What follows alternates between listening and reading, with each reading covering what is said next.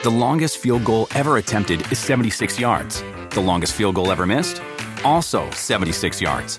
Why bring this up? Because knowing your limits matters, both when you're kicking a field goal and when you gamble. Betting more than you're comfortable with is like trying a 70 yard field goal. It probably won't go well. So set a limit when you gamble and stick to it. Want more helpful tips like this? Go to keepitfunohio.com for games, quizzes, and lots of ways to keep your gambling from getting out of hand. Life is a highway, and on it there will be many chicken sandwiches. But there's only one McCrispy. So go ahead and hit the turn signal if you know about this juicy gem of a detour. With the first Jewel claim. Oh, it's a photo of the Derby! Mystic Dan! The race for the Triple Crown erupts into an epic party. The Preakness Stakes, May 18th on NBC and Peacock. Just like Sunday for the Vikings. One play left. Steelers with three seconds from the 12. Roethlisberger throws for the end zone. It's in and out of the hands of Pat Freiermuth. A throw that was on target. Anthony Barr and Harrison Smith sandwich the tight end. And the rookie from Penn State drops the ball. And the Vikings hang on 36 to 28. Okay, another fun, fun night. Um, you know, uh, that team that played in the first half for us was pretty darn good, and I pro- think could probably beat anybody. The team that played in the second half um, probably could get beat by anybody.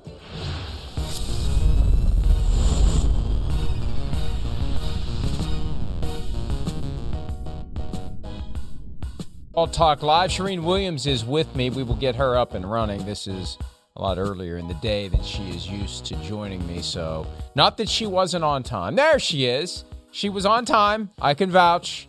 It was a technical glitch because it's about, what, 10 hours before we usually do this. And it's an hour earlier in Texas than it is here. So, it's 6 a.m. local time duty for Charean. Thank you for getting up and getting involved today. Peter King is somewhere on assignment. I think he's in LA doing something, but Charean is here Oh, sure he dealing is. with me for the next two hours. Good morning, Charean. Good morning, Mike. Thanks for having me on. Well, you know, it would have been a much more interesting morning if the Vikings had managed to complete what was looking like it was going to be the all time epic regular season collapse. No team had ever blown a lead of more than 28 points in a regular season game. Now, the Bills Oilers playoff game from years gone by is the postseason collapse of 32. Regular season 28 is the high water mark, and it stayed that way, fortunately, for the sanity of everyone in Minnesota and anyone who is partial to the Vikings beyond that great state. 29 nothing was the lead. The Steelers did everything they could to come back, and the Vikings did everything they could to let them come back. It really is amazing to think yet another game came down to the last play for Minnesota when they had a 29 nothing lead. That in and of itself is inexcusable. Never mind the fact that they got the win. They were up 29 nothing midway through the third quarter. Of course they should have had the win. The fact that they had to work for it, that they had to sweat for it, that they had to hold their breath for one last play for it, and but for an unexpected assist from a young receiver, and we'll talk about that later, there may have been other opportunities to score. That's inexcusable. That's inexcusable. That should have been one of those rare nights where you sit back and you just kind of enjoy garbage time. If you are partial to the Vikings. For a fan of football, it was great. For a fan of the Steelers, it was great.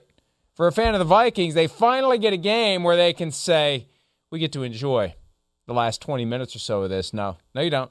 No, you don't.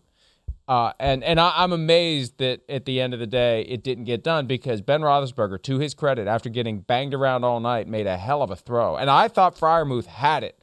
I didn't realize it came out. I thought he had it. It's like, well, here comes the two point conversion. Here comes overtime, and we're going to have extra football, and the final score is going to be 44 or what, what would it have been, 42 36 or 39 36. But the, the ball came out. Harrison Smith made a great play on it. They actually guarded the front portion of the end zone four nights after they ignored the front line and got it done. You know what, Mike? If they had blown that game, we'd be talking about two things today. We'd be talking about Kris Boyd and his stupidity instead of Chase Claypool and his stupidity. And we'd also be talking about the Vikings fire Mike Zimmer today. I mean, this is just repeated that they can't hold these leads. In the Super Bowl era, they're the 15th team in history. To each of their first 13 games, they've led by at least six points. Those other 14 teams are 155 and 27. That's what they went. So the Vikings, for whatever reason, and it seems to me it happens after halftime that they're losing these leads, they can't make adjustments whatever it is, whatever the reasons, they're not making the adjustments to, to keep those leads, hold those leads, and it's escaping for them. And they were very, very, very lucky to win that game after having a 29 nothing lead, or they'd be down in history, and I think we'd be talking about who's going to be the next head coach of the Vikings. And we still might be talking that, about that at the end of the season, but we're not talking about it today because they managed to hold on barely by the skin of their teeth. Yeah, I think it's just been a stay of what I believe is coming. And last night, despite the victory, it's another example. Because if you're ownership, if you're the Wilf family, it's getting to the point where it's embarrassing. It really is. And I'm sorry if Mike Zimmer doesn't like to hear that, but come on, at some point, you've got to own it.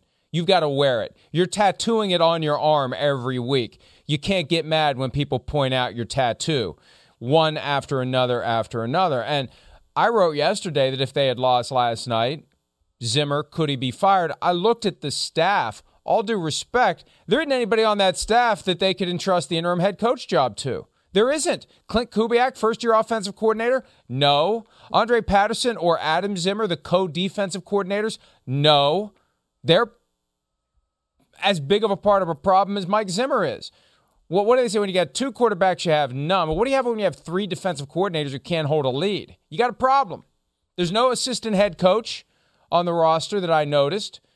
Who do you, you there's nobody. You just got to finish the job with Zimmer. And when it's over, unless they get to the round of eight, unless they get that far, it's done. It's just done. It's it's done.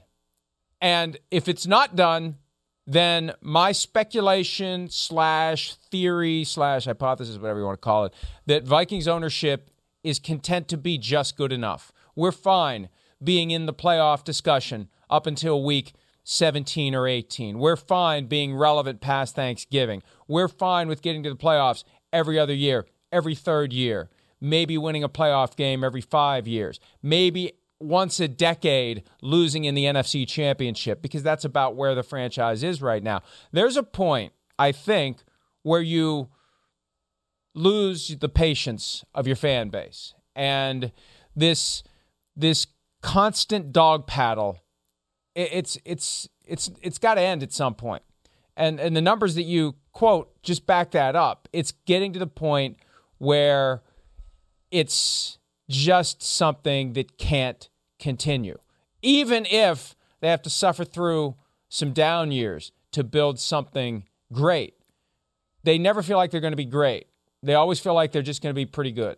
And pretty good pretty good is what gives you what we saw last night. Uh, because when you're just pretty good, you screw around when you're up 29 nothing. When you're better than pretty good, you turn 29 nothing into 42 to nothing. And, and you know, I, and I would say my son and I were watching it, and one of his friends came over, and you know, too many field goals, not touchdowns. I mean, just opportunities to just drive the nail, and they didn't. And then once the scoring started for the Steelers, I knew it was going to happen. I've seen this movie enough times. But, oh, you're so pessimistic. No, I'm realistic.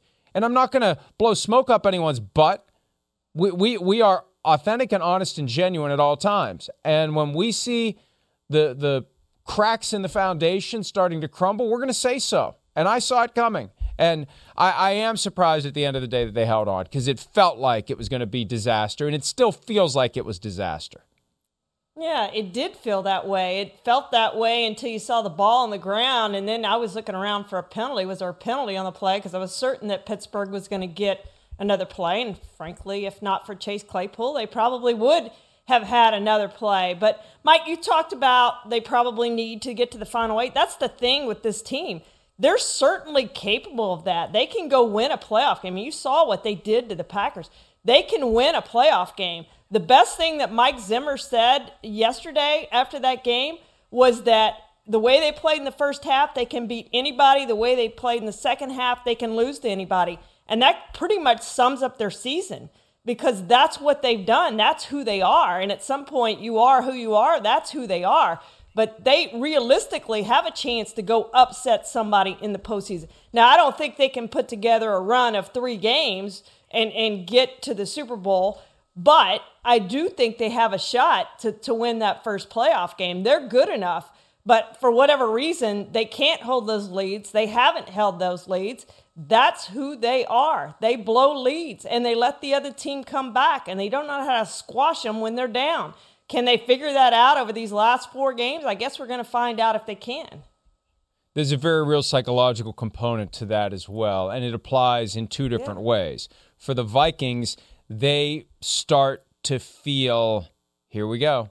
Here, here, here here we go. Here it goes again. Yeah. and every time it happens it reinforces that feeling the next time that the planets begin to line up. It also has a positive psychological effect on the opponent because they're saying here we go. Here we go. We got them right where we want them they're beating us by 10 points with 5 minutes left. Here we go. They're up by 29 with 20 minutes left. Here we go and that's where they got to nip this in the bud and i don't know how detailed and how specific and how thorough the planning is, you know, the halftime adjustments, something's not going right, right, where they lose their focus. They just collectively lose focus. And we hear all the time a coach is a reflection, or a team, excuse me, got to get the saying right. The cliche has to be accurate. The team is the reflection of the coach.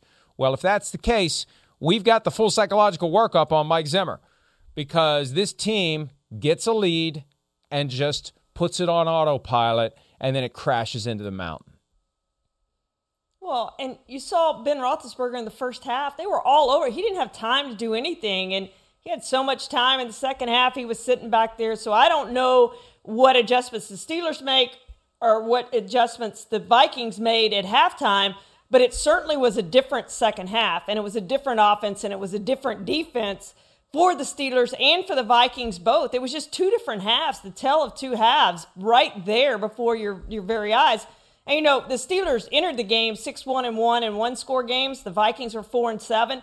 So you expected, because of the Steelers' record in close games and the Vikings' collapse in all those games, you just expected that the Steelers were going to come back and win that game. And, and when they didn't, uh, it, it quite frankly, uh, was a was amazing. Like you you just expected them to come back and win the game, and expected the Vikings to give it away, which, as you said, Mike, would have been the greatest collapse in the history of professional football in the regular season. So Vikings managed to hold on. Kudos to them, but they got to figure out and very quickly if Mike Zimmer and his staff are going to keep their jobs how to make this thing work where they can play four quarters and win games and not give games away at the end. And if you're up 29 points, to manage to hold on to that better than what they did yesterday. That first half was incredible. I'm looking at the numbers. The Vikings had 300 net yards, the Steelers had 66. The Vikings had 176 net yards rushing, the Steelers had 29. 124 passing, the Steelers had 37. And one of the big reasons the Vikings did as well as they did out of the gates. Dalvin Cook found a way to return 11 days after suffering an injury that looked horrific at the time. And he got hit so awkwardly against the 49ers right after he got the ball. I mean, so much for the five linemen. Maybe the guy jumped over them. Maybe he tunneled under them. I don't know. But the guy was there. It looked like a knee. It looked like a hip. It looked like an ankle. It looked like upper body. It looked like multiple things. It ended up being a dislocated shoulder. He put a harness on. He had 14 carries for 153 yards and two touchdowns in the first half. The biggest performance in any first half of any game this year, a Vikings record, obviously. Let's hear from Mike Zimmer as he praised the guy who got it together and may have single handedly saved Mike Zimmer's job, at least for a while. Yeah, I think he's a warrior. I think he's a warrior. He comes out and competes. He's a great leader. He's a great competitor. He wants to play, you know. he, you know, Eric Sugarman, our, our trainer, texted him today and said, "Hey, are you sure you're you're okay and good to go?" And he says, "I have no regrets. I'm ready to go. Um, you know, this is this is why I do this because I want to play, and that's that's the kind of guy he is. So there was no doubt in his mind he was playing tonight." Zimmer calls you a warrior. Do you see yourself as a warrior? Whatever a Viking is.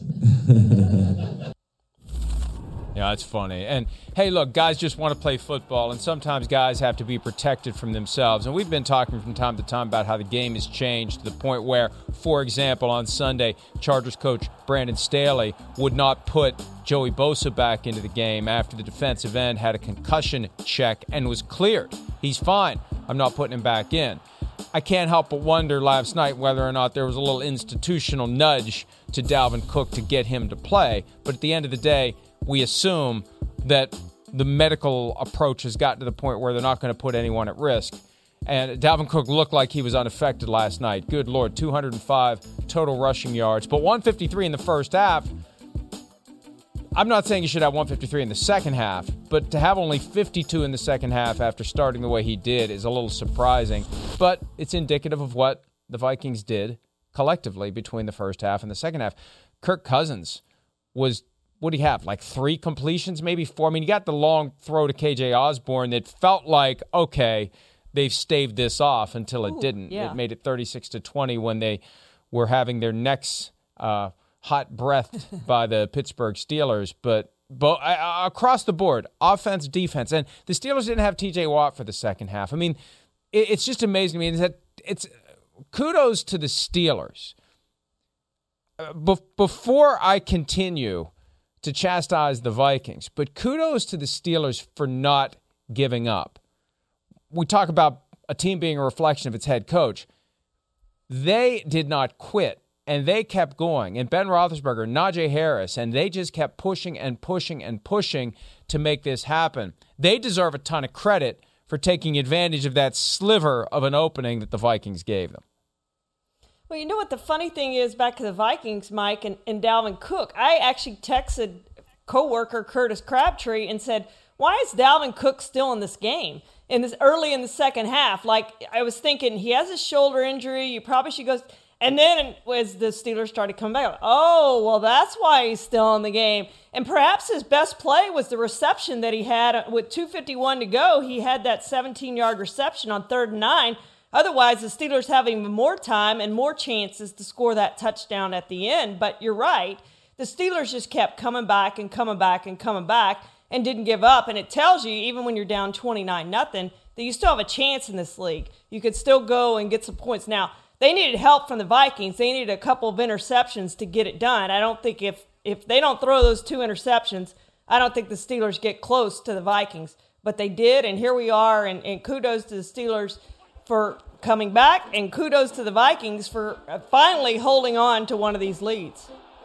That 17 yard gain by Dalvin Cook did allow the Steelers or the Vikings to get the Steelers into the position where they started using timeouts. But then Alexander Mattison came in after that. I don't know if Cook banged himself up or if he's just worn out, but Mattison went nowhere on two carries, and that's what caused that drive to peter out and set the stage for the Vikings to punt the ball to the Steelers, who had the ball at the four yard line. I mean, it, it really was an incredible final drive, and it underscores inexcusable.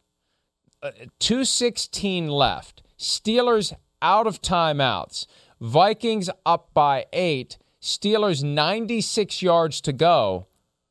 And they did, but for Pat Freiermuth not holding on to the ball at the end of the game. They marched the ball down the field, and it was so predictable, and it was exciting. And I, as a fan of football, it's like this. This is great. Let's go. Let's go. Let's have overtime. This is great. You want a game like that where you think, oh, why am I watching this too? Wow, oh, hey, this is oh, oh, oh. You want it to keep going, and the momentum was behind the Steelers. And the the one thing that we can point to, well, two things by one player. Now, the stupid penalty on Chase Claypool early in the game ultimately didn't matter because it was all part of it, just that that collection of crap from the Steelers, but it did get Chase Claypool benched for a while by Mike Tomlin, and Mike Tomlin after the game said, "We'll see if if Claypool got the message." Well, he clearly didn't get the message because, and I'm still astonished that a guy who's got nearly two seasons of NFL experience would do this, would not understand the situation. 38 seconds on a ticking clock after he makes a key fourth down catch to extend the drive. Instead of doing what we saw Larry Fitzgerald do a couple of times last year sprint to the middle of the field, put the ball down, and go get in position. He's celebrating. Here comes a teammate, and Chase Claypool's like, "What are you doing, man? What are you doing? Why, why, why are you why are you preventing me from you know enjoying myself here?" And then the ball gets knocked away. Pat Freiermuth has to go get it. Claypool was almost lined up offside. He's mad at his teammate for taking the ball for. I don't know what he, what's he mad about. He, 14 seconds went off the clock between the time that he caught the ball and the time that they snapped the ball. 14 seconds. Now, I don't know how much time they would have needed to get in position to snap it, but not 14 because we saw it right there. I mean, can we play that again? It's amazing to watch this. The levels of I don't know that it's stupidity, it's lack of awareness, it's immaturity. Coaching comes into this at some point. How do you let your guys, Charean, do this? What a key moment. And they're still 35 yards from the end zone. And there's 38, and there it goes, and celebrate. And give me the ball, idiot. We got to get going. And he's like, What are you talking about? Pat Freiermuth go, Oh, here it is over here. Hey, come on, let's go. And and and watch, look at Claypool's right foot. He's almost lined up offside, and then he's mad afterward. I, am astounded by this, and it reminds me of an item that was on the Steelers website back in March where Chase Claypool's diva quotient was mentioned. And again, this is Steelers.com. So this is somebody who's in the know about how the team feels about this guy. And I, I, I was like, hey, we haven't seen it. Come on, let's not, uh, just because he's a young receiver who's done well and he's kind of flashy, come on, let's give the kid a break. Well, we saw tonight what whoever had seen last year was worried about. And it's there, and they haven't managed to iron it out. If anything, it's only gotten worse. Well, yeah, and he explained after the game, Mike, that he was mad at Trai Turner, who was trying to get the ball and set it in place because he blamed Trai Turner for knocking the ball away. The ball got knocked away, which cost him more time to go pick up the ball and bring it back and put it back. It wasn't Trai Turner's fault. Trai Turner's trying to get the ball and get, get the thing lined up because he's acting like an idiot. And he has eight penalties this season. No other receiver in the league has more than five. He does everything possible that wrong. He missed a block on a third and one. Najee Harris gets tackled in the backfield. And then he makes two spectacular catches. I think it just kind of sums up the good and the bad of Chase Claypool. He makes some outstanding catches, had a really good night, almost 100 yards, and yet he he actually probably cost them the game at least another opportunity or maybe two opportunities at the end zone that they didn't have there at the end. And I guarantee you the Steelers practice situational awareness. They do that all the time. I guarantee you they do that. And yet he had none on the field.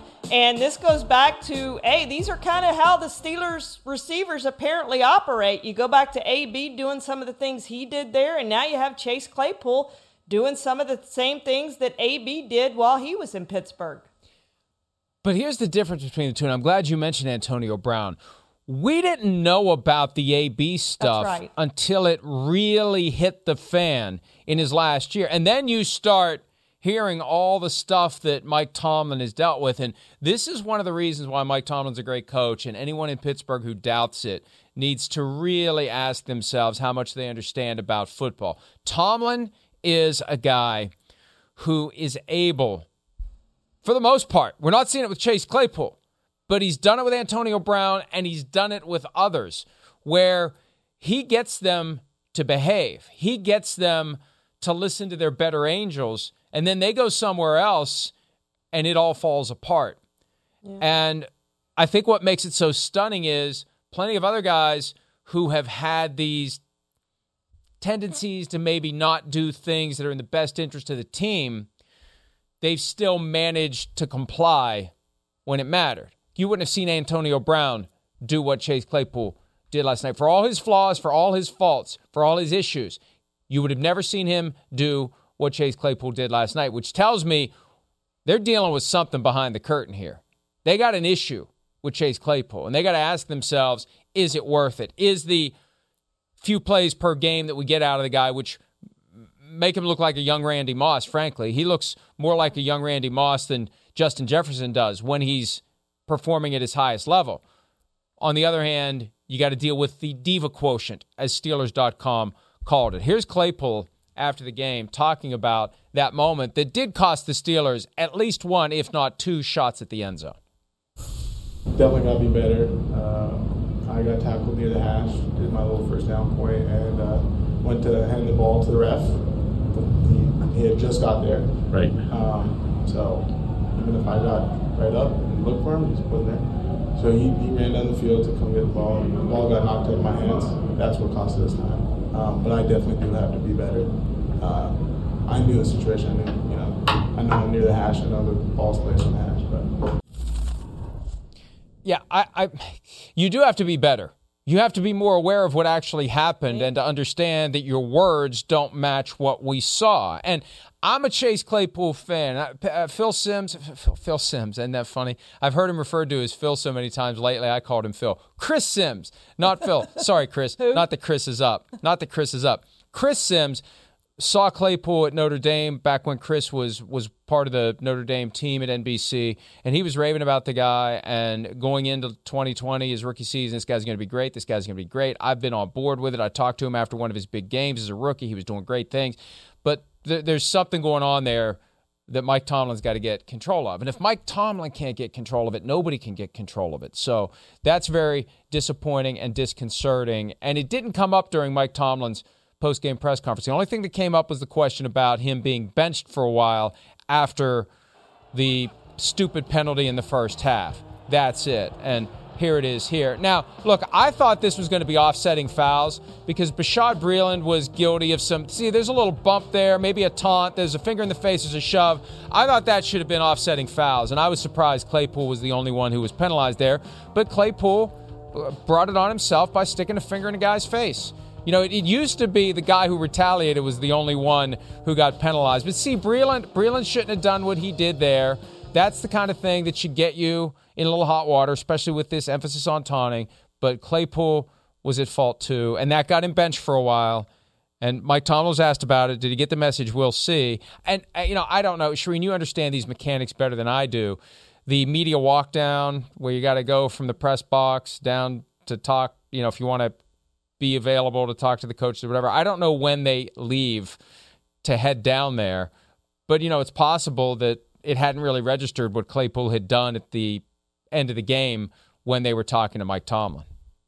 Oh, very possible, Mike. And, you know, some probably left early and some probably left as the game ends. But either way, they're trying to write stories on deadline and have their heads down and all those sorts of things. So that is very possible that happened. But you know, Mike, he's got to be better, and and I don't know how you get through to him if he's not better in situational awareness than that right there. Then I don't know how you teach a guy to change, but it's something that they have to figure out, as you said, whether he's worth it or not. At some point, guys just aren't worth the effort. They cost you too much. It costs you much too much time and effort. He's very, very talented, but he's got to figure this out. There have been a lot of diva receivers in this league there are still a lot of diva receivers in this league, but you can't do that in that situation. And and you see, compare it to how the Vikings handled Kris Boyd when when he had his situation on the field, which frankly, again, if the Vikings lose that game, we're probably talking about how huge of a penalty that was by Kris Boyd, but how the Steelers handled during that game and I know you can't do it with the clock ticking, but after that play, you can get Chase Claypool and pull him t- to the side and say, you got to have better situational awareness here. We're going to talk about this after the game, but get your head back in this game. The clock is running. We've only got a set number of plays left. Get back in this game. And we showed the Kris Boyd taunt, and that's exactly what the players have been told repeatedly the league doesn't want them to do. Whether we like it or not, whether we think it goes too far or not, everyone's on notice. We're at week 14. I remember going into the season, people were saying, oh, uh, we'll see the uptick for a few weeks and everybody will figure out how to adjust their behavior accordingly. And we're still seeing these fouls. And it bothers me because we're seeing them not called. The consistency still isn't there. But that one, when you're hovering over the opponent, looking down at him, that's the exact behavior that the league has said to stop. Whether we like it or not, everybody understands by now. Now, as it relates to Claypool, one way to get him to do what's expected is to have a field general of a quarterback, a guy who imposes accountability on himself and everyone around him, a guy who sets an example that is so great that it inspires other teammates to always do the right thing at all times. A Tom Brady, a Peyton Manning, and apparently not a Ben Roethlisberger. Here he is talking about Claypool. It's not really my job. I mean, that's to me that, that goes up to Coach Tomlin. That's what he needs to do. That's his job as, as the head coach. It's not as, as the quarterback. It's my job to, to, to help manage what we do on the field and getting first downs and trying to score, um, dealing with player issues and, and whatever else you want to say. That's that's the coach's job, not mine. Now, look, I got a couple of things to say here. I got. I think one of the reasons Ben Roethlisberger is reluctant to deal with player issues earlier in his career, he was the player issue. Okay. Yeah. So maybe there's a certain amount of hypocrisy that's baked into this. Like, I, you know, I kind of raised some hell and caused some problems in all sorts of ways back when I was young and, and, and, and stupid, frankly, he was. And it's just because time has passed and he hasn't behaved that way anymore doesn't mean it didn't happen. But also, secondly, what the hell are you doing? You're 39 years old. You're the clear and undisputed leader of the team. Of course, it's your job. That's part of what being a quarterback is. That's why I will make the case until I take my final breath that there is relevance to quarterback wins. It's not a stat as objective as completion percentage, but you are the coach on the field. You are the one who scares your teammates into doing the right thing because if they don't, they have to deal with you. That's why Tom Brady has seven Super Bowl rings. That's why Peyton Manning was as great as he was. That's why other quarterbacks are great, not just because of what they do with the football. They have the personality and the leadership and the willingness to use it that keeps guys in line. And Ben, he's not, hey, at least he's honest about it. He's not even trying, Charean. I had two thoughts when I saw that, Mike. The first one is, I thought immediately, this guy's checked out. He knows this is his last season. He doesn't have to deal with this Joker for very much longer. He is out of there. It's somebody else's problem. And that's exactly what he did. He put it on Mike Tomlin. My second thought was, is he taking a shot at Mike Tomlin here? And I'm not so sure he wasn't taking a shot at Mike Tomlin there, Mike. You know, it's a good point because, again, with Antonio Brown, none of the stuff that happened behind the scenes played out publicly until that practice after Antonio Brown found out Juju Smith Schuster was the team MVP and the Steelers. They have a weird blind spot for that. They announced the team MVP before the regular season ends. And I remember when that happened a few years ago, I heard from coaches who said, Why? Why? You gain nothing by doing that. You wait till the season's over because there's always a chance. These guys have egos. They're competitive. They're always looking at what everybody else is doing on the team who's getting the credit, who's getting the blame, who's getting the football thrown his way. It's, it's a, a, a very, very weird, unforced error by the Steelers, but that was when we first became fully aware. Now, it was kind of building to that. We had seen some behaviors from Antonio Brown that were making people say something's strange here, but it was all that year. The years before that, Antonio Brown was being Antonio Brown behind the scenes, and Tomlin was keeping it from coming out on the field. And yeah, Charean, your instinct may be right here. What in the world are we doing with this guy? And now, it's still on Roethlisberger to try. It's still on Roethlisberger oh, to lead. And I don't think that, and I agree with you that he has checked out and he knows he's just kind of playing out the string here, but I don't think that he's decided to stop being a leader.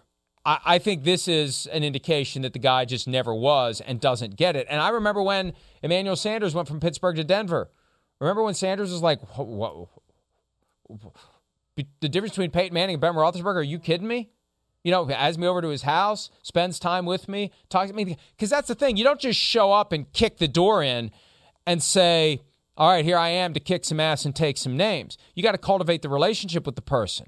You have to make them like you. You have to make them want to do well for you. That's part of leadership. It's not just issuing orders, It's having the right relationship with the people that you are leading so they will follow when you set the example. So they got a problem with Claypool and they got a problem with Roethlisberger. They got a lot of problems. But fundamentally, they're in good hands with Mike Tomlin. But there are some things that need to be addressed if they want to try to turn this thing around. And you know, the Vikings I think would have been done if they had lost that game and fallen to 5 and 8. They'd have been cooked. The Steelers still aren't they're still not I don't think completely cooked, but it definitely gets a lot harder when they took that loss last night. Yeah, and Mike, I'll take issue with one thing you said the quarterback's job to be liked. I don't think a quarterback has to be liked because I know for a fact Peyton Manning wasn't liked by a lot of teammates. His job is to be respected, and his job is to uphold them to his standard on the field. And Peyton Manning always did that. And that's a great example of somebody who, who has who did it throughout his career, and Tom Brady too. And perhaps Tom Brady isn't liked by a lot of his teammates. I don't know, but I do know that that Peyton Manning wasn't always liked by his teammates. But boy, they respected him. They wanted to play for him. They didn't want to hear from him. They wanted to do right by him. All those things. And I don't see that with Ben Roethlisberger and the Steelers. And frankly, I haven't seen that from Ben Roethlisberger and the Steelers throughout his entire career. Even when they were winning Super Bowls, I don't think he was that guy. Well, and it's an interesting point you make because I think it is possible to be liked and feared. I think it's possible. I think it's possible that, I, and and even if you don't like the guy, he's available to you. He's talking to yes. you. He's saying to you, let's get together and throw footballs. Let's get together and go over film. And you're kind of thinking, I really don't want to deal with this guy tonight, but okay. And Peyton Manning has a likable personality. Now, that's what we see publicly. And one, one thing that we definitely learn covering football, how someone presents themselves in front of a microphone yeah. is very different from what you're going to get behind the scenes. We see that all the time. And Peyton Manning I have a feeling, is not the affable, folksy, charming guy all the time. and you are going to get pissed off Peyton from time to time. And eh, that may make him unlikable to his teammates, but but you need to have that relationship. You don't have to like me, you just have to work with me, but you're going to work exactly. with me. I'm not going to ignore you, and I'm not just going to I'm not going to just make demands of you without making sure you understand why I'm doing what I'm doing. And you may not want to hear it, but I'm going to tell you why I'm doing it. Sorry, but that's just the way it's going to be. That that's kind of the way I'm coming at it from reaching out and yeah. having a relationship, reaching out and spending time, even if it wears them down. Because that's the thing. You if if you are going to have that that Uh, no, I don't want to say dictatorial approach, but if you're going to be the sheriff, you can't just show up in the big moments as the sheriff. You got to be the sheriff all the time. Yeah, even in the hard times, even when you don't want to do it, all that, Mike, you, have got to be there and you've got to be that leader. And uh, when I was watching Chase Claypool, I was thinking, would this happen with a Tom Brady or a Peyton Manning? And I just don't think it would have happened because – they would have prepared that receiver would not have wanted to hear from that quarterback after that game. He would have chewed them out, just like Anthony Barr, I think it was, chewed out Kris Boyd during the game. And I realize you again, you can't do it in the game, but at some point that clicks in, in the receiver's head. I don't want to deal with this quarterback after the game. I'm going to get this ball back and do what I have to do. I'm not going to celebrate my nine yard first down catch. I'm going to get this ball back and, and move on to the next play. And, and so it, I do think it's part of Ben Roethlisberger's responsibility, whether he wants it or not. As leader, as the quarterback, you are the leader of that team, of the team, not just the offense. You're the leader of that team. And I just thought that was a lack of leadership uh, last night in his post game press conference and, frankly, during the game. After they spiked the ball, he could have gotten in Chase Claypool's face. And I, I'm going to presume that there's no malice in Chase Claypool's heart when he does what he does. He's just a little misguided, right. and he needs to be guided the right way. And I think of Tom Brady and a guy like Rob Gronkowski, lovable guy, but kind of a big dumb idiot. And he's always been kind of a big dumb idiot. But under the guidance of Tom Brady and Bill Belichick, They, they give him space to be lovable big dumb idiot, and I don't mean that in a disrespectful way. That's just kind of who he is. It's kind of he owns it. He, he he's turned it into a brand for crying out loud. How can he be upset when you know he acts like a big dumb idiot for effect and for cash, and people say, "Hey, that guy's a big dumb idiot," but we love him. But he's been prevented from sabotaging himself by being guided the right way. And I think Chase Claypool needs to be guided the right way. And if there is malice that's driving this, then get him the hell out of here. You know, I, there, there's there's two different types of diva receiver. There's the diva receiver who is just kind of blindly looking for praise and attention and and money and footballs and yeah, yeah. And, but then there's the guy who's malicious.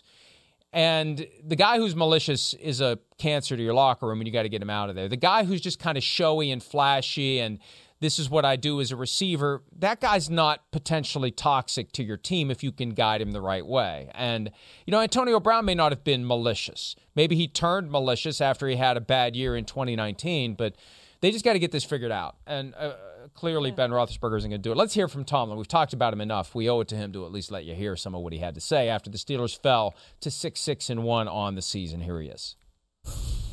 You know, disappointing game, uh, to say the least. Um, you know, just to be blunt, man, we're getting handled up front on both sides of the ball, and that makes it difficult. It makes it difficult to to do what we desire to do. It makes it difficult to to maintain balance. Um, it makes it difficult to dictate to our opponents, um, you know, what happens or what happens next. And so, you know, um, it's going to be tough sledding for us until we um, until we get better in that area. Um, we're not good in that area. We were JV again tonight, and I'm talking about up front on both sides. Uh, we lost the battle in the line of scrimmages, and that's football. Um, we make no excuse. Um, it is what it is. Um, we got to be better than we were. Um, we'll turn over every stone to do that. Um, we got a long week coming up between this and our next one. We'll make good use of that time and assess not only what we're doing, but who we're doing, with, doing it with.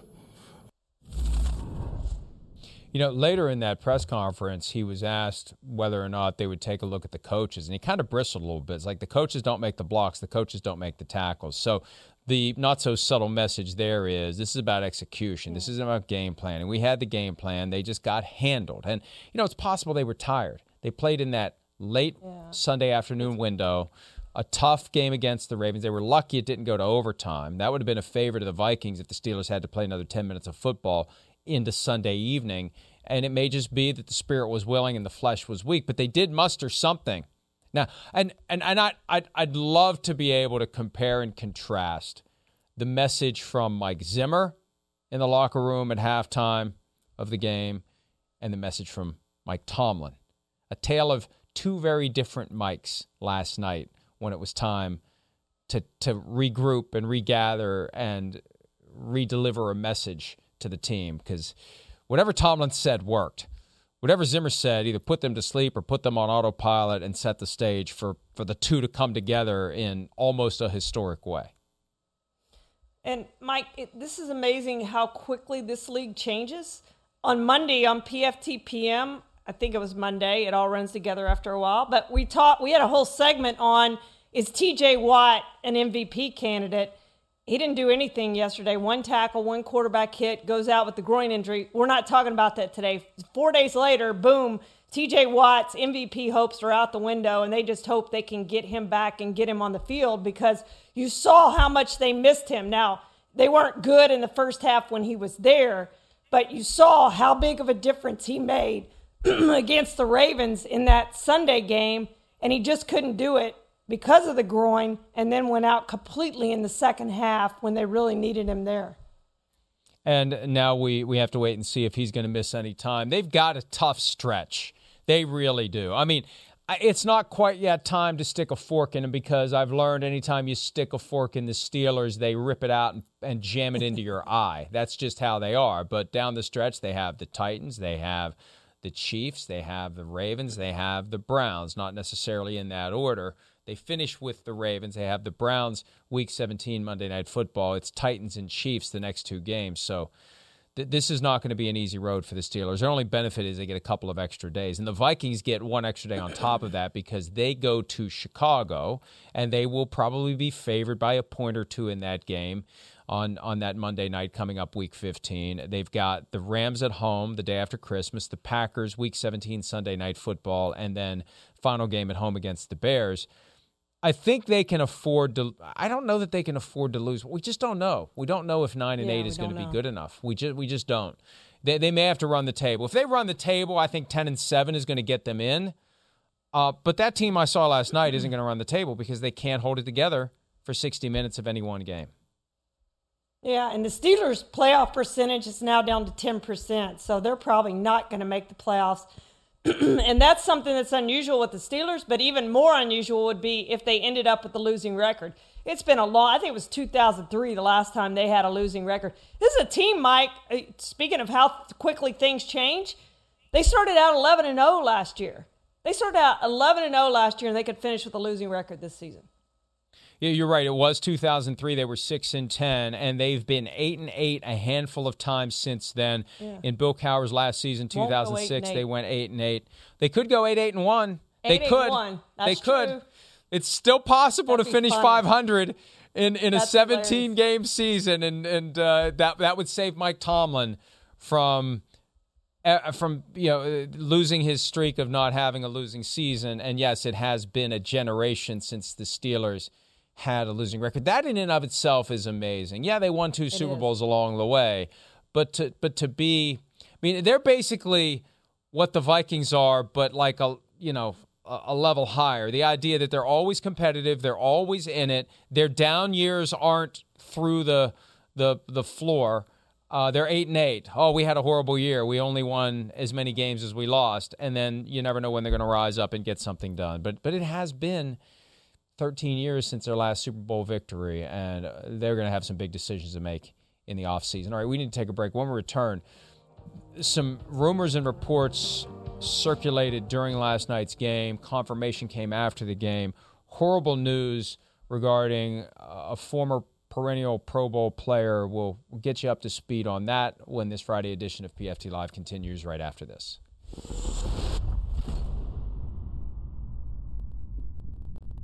The longest field goal ever attempted is 76 yards. The longest field goal ever missed? Also 76 yards. Why bring this up? Because knowing your limits matters, both when you're kicking a field goal and when you gamble. Betting more than you're comfortable with is like trying a 70 yard field goal. It probably won't go well. So set a limit when you gamble and stick to it. Want more helpful tips like this? Go to keepitfunohio.com for games, quizzes, and lots of ways to keep your gambling from getting out of hand. Life is a highway, and on it there will be many chicken sandwiches. But there's only one McCrispy. So go ahead and hit the turn signal if you know about this juicy gem of a detour. For the world's greatest athletes, This is the showdown we've been waiting for. there is nothing like competing on the world's biggest stage. And when that stage is Paris, anything can happen. I have never seen anything like this. How about that? An Olympics unlike any other. What a performance! The Paris Olympics, Friday, July 26th on NBC and Peacock.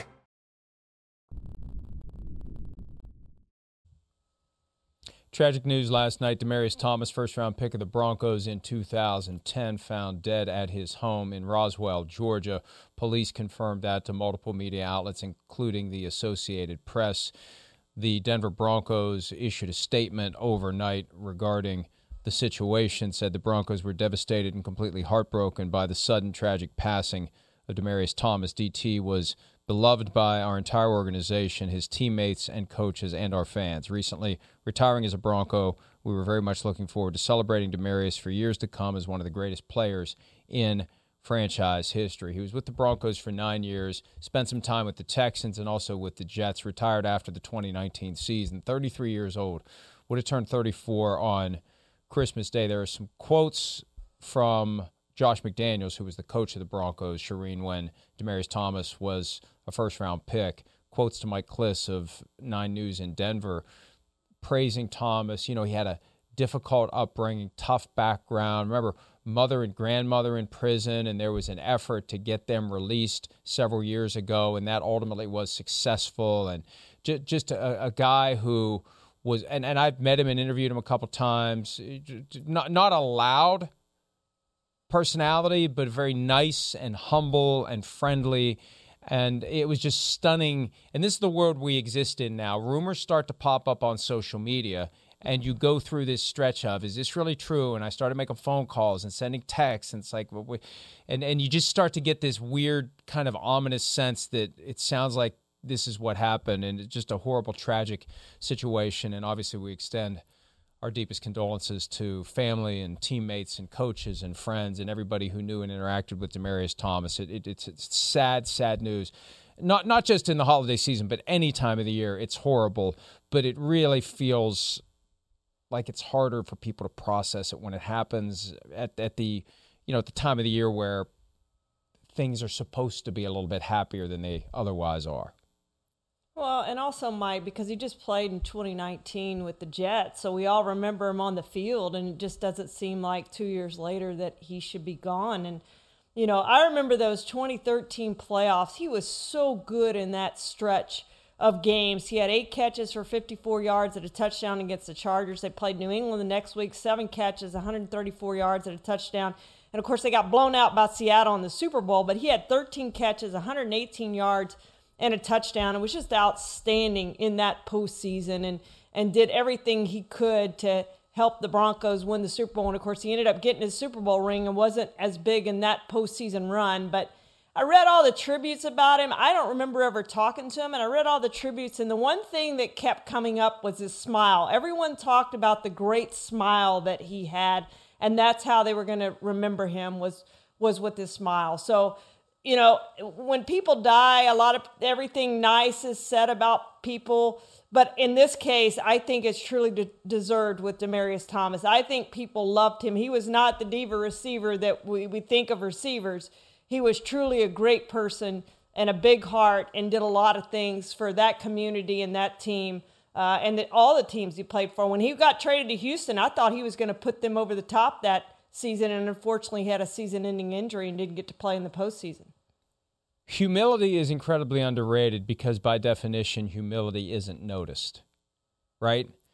You don't draw attention to yourself right. by being humble because there's someone else drawing attention to themselves that fills the vacuum, it fills the void. And you have to really sit back and and evaluate. And it's like, heck, you know, th- this guy has a high degree of humility, and he's never going to be the one to take because it doesn't work.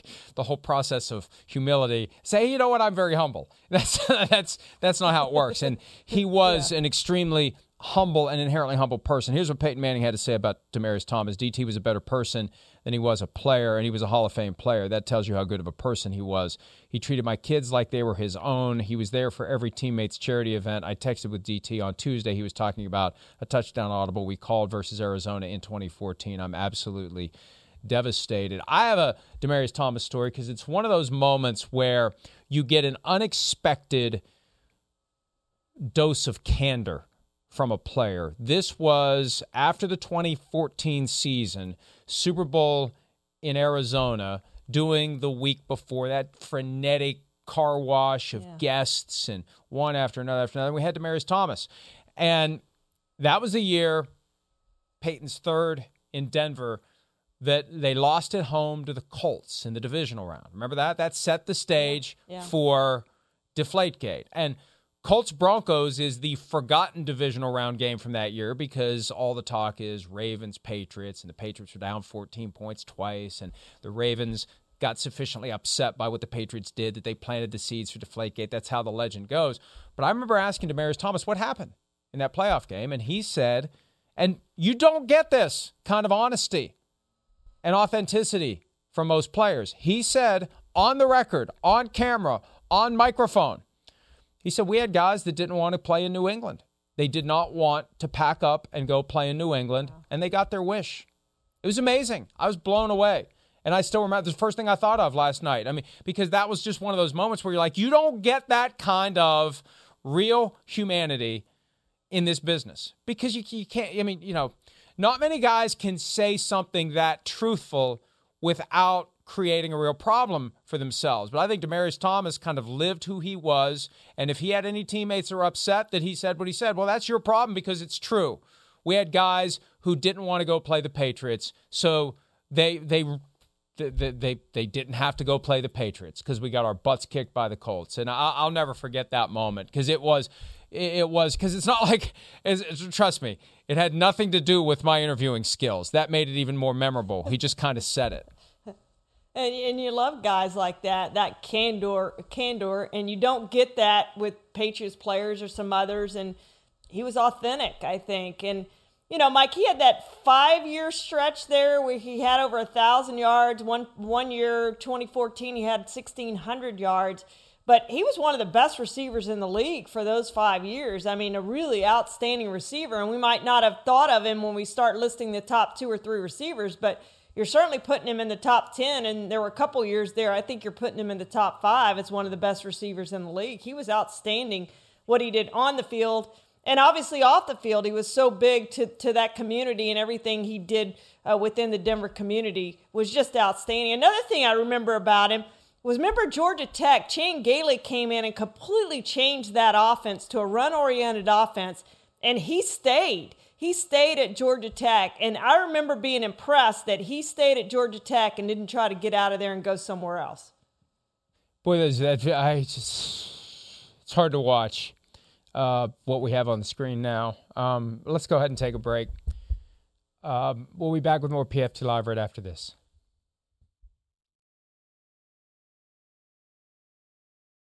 The longest field goal ever attempted is 76 yards. The longest field goal ever missed?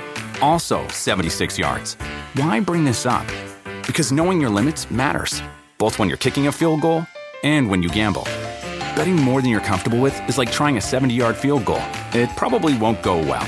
So set a limit when you gamble and stick to it. Want more helpful tips like this? Go to keepitfunohio.com for games, quizzes, and lots of ways to keep your gambling from getting out of hand. Life is a highway, and on it there will be many chicken sandwiches. But there's only one McCrispy. So go ahead and hit the turn signal if you know about this juicy gem of a detour.